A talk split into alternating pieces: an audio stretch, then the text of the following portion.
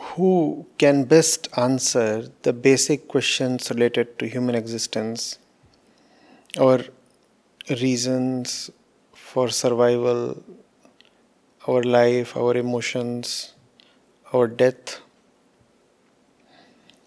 Can science, with its meta narratives, answer these questions? Or will the Upanishads answer it?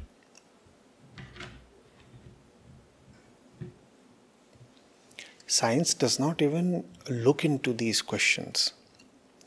Science is considered, rather, science is concerned only with the objective world. Science does not look into the subject.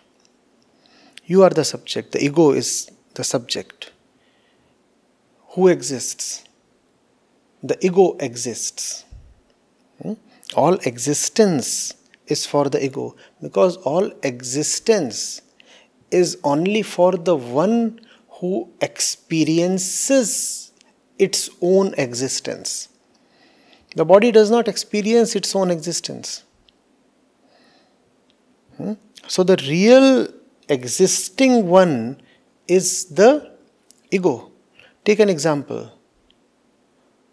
When you are in a coma, or take a less severe condition, even when you are just unconscious, the body is still functional.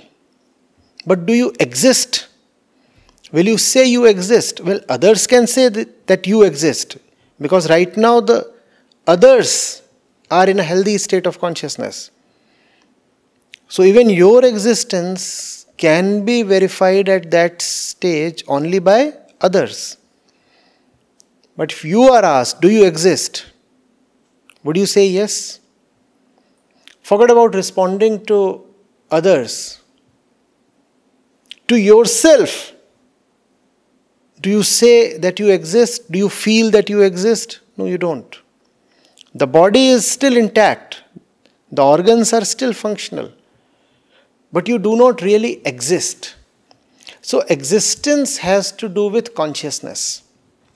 And consciousness has to do with the one at the center of all consciousness, which is the I sense. Hmm? The I ego. Science does not look into that.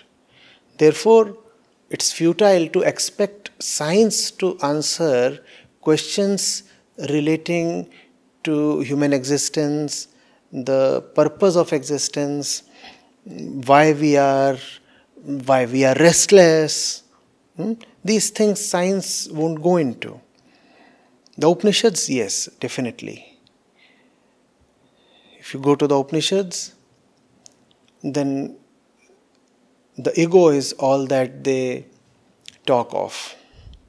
Even though the knowledge contained in Upanishads is called Brahma Vidya, yet essentially what the Upanishads explore is the nature of the self, right? That's uh, what you must figure out if you want to lead a healthy and liberated life. Obviously, uh, science is wonderful, and if you want to know about the material world, if you want to know your surroundings, then uh, science is uh, indispensable. And if you are interested in knowing yourself, then it's the Upanishads that you must go to.